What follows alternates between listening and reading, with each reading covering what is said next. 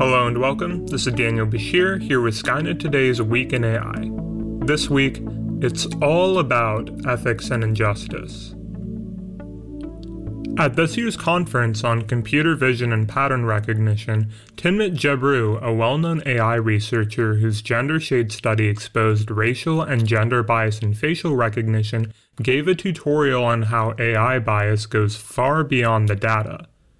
Yann LeCun, another famed AI researcher, showed that Gebru's lesson hasn't completely set in even with the best of us in a recent comment. VentureBeat reports that Pulse, a controversial computer vision model that claims to generate realistic, high resolution images of people from a pixelated photo, demonstrates a number of issues, such as upsampling a photo of President Obama into a white man. But LeCun asserted that it was the biased data alone that could explain biased ML systems. There are plenty of resources and experts that can explain why bias in AI extends beyond data, and others besides Gebru noted these when confronting LeCun about his comment. It seems he did not entirely get the message or engage with Gebru's research, VentureBeat notes that this is concerning given LeCun's prominent position in the AI community and the powerful message that such leadership from him could send. While AI researchers are still trying to convince some about how ML systems come to be biased, those systems are already affecting real people. The New York Times reports that in the first known case of its kind, a flawed facial recognition system caused the wrongful arrest of an innocent person.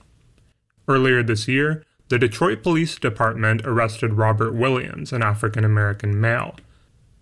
Mr. Williams was taken to a detention center and held overnight because a facial recognition system misidentified him as another black man in a surveillance video. We're already experiencing a moment with heavy pushback against biased policing and facial recognition systems. But Mr. Williams' case demonstrates what happens when you combine bad policing with flawed technology. And just in case that wasn't enough bad news, we've got more. On June 22nd, President Trump signed an executive order temporarily halting work visas, including the H 1B visa program for highly skilled workers. The restrictions are intended to last until the end of the year. The blowback this move has gotten is immense, and includes statements from many who came to America on these visas, including a founder of the company Databricks and plenty of others in the tech industry.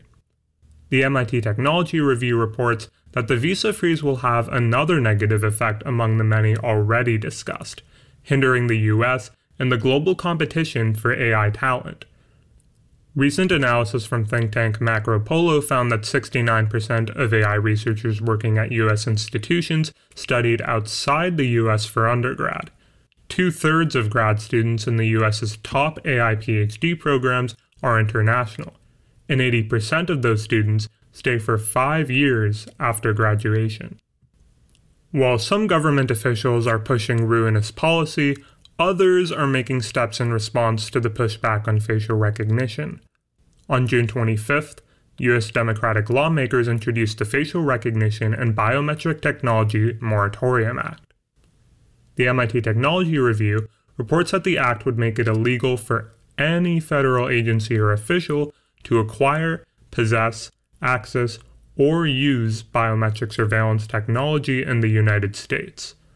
The act likely represents more hope for progress to activists, whose work has played a large part in IBM's, Microsoft's, and Amazon's recent pullbacks on facial recognition, which themselves likely increased the pressure on lawmakers. That's all for this week. Thanks so much for listening. If you enjoyed the podcast, be sure to rate and share.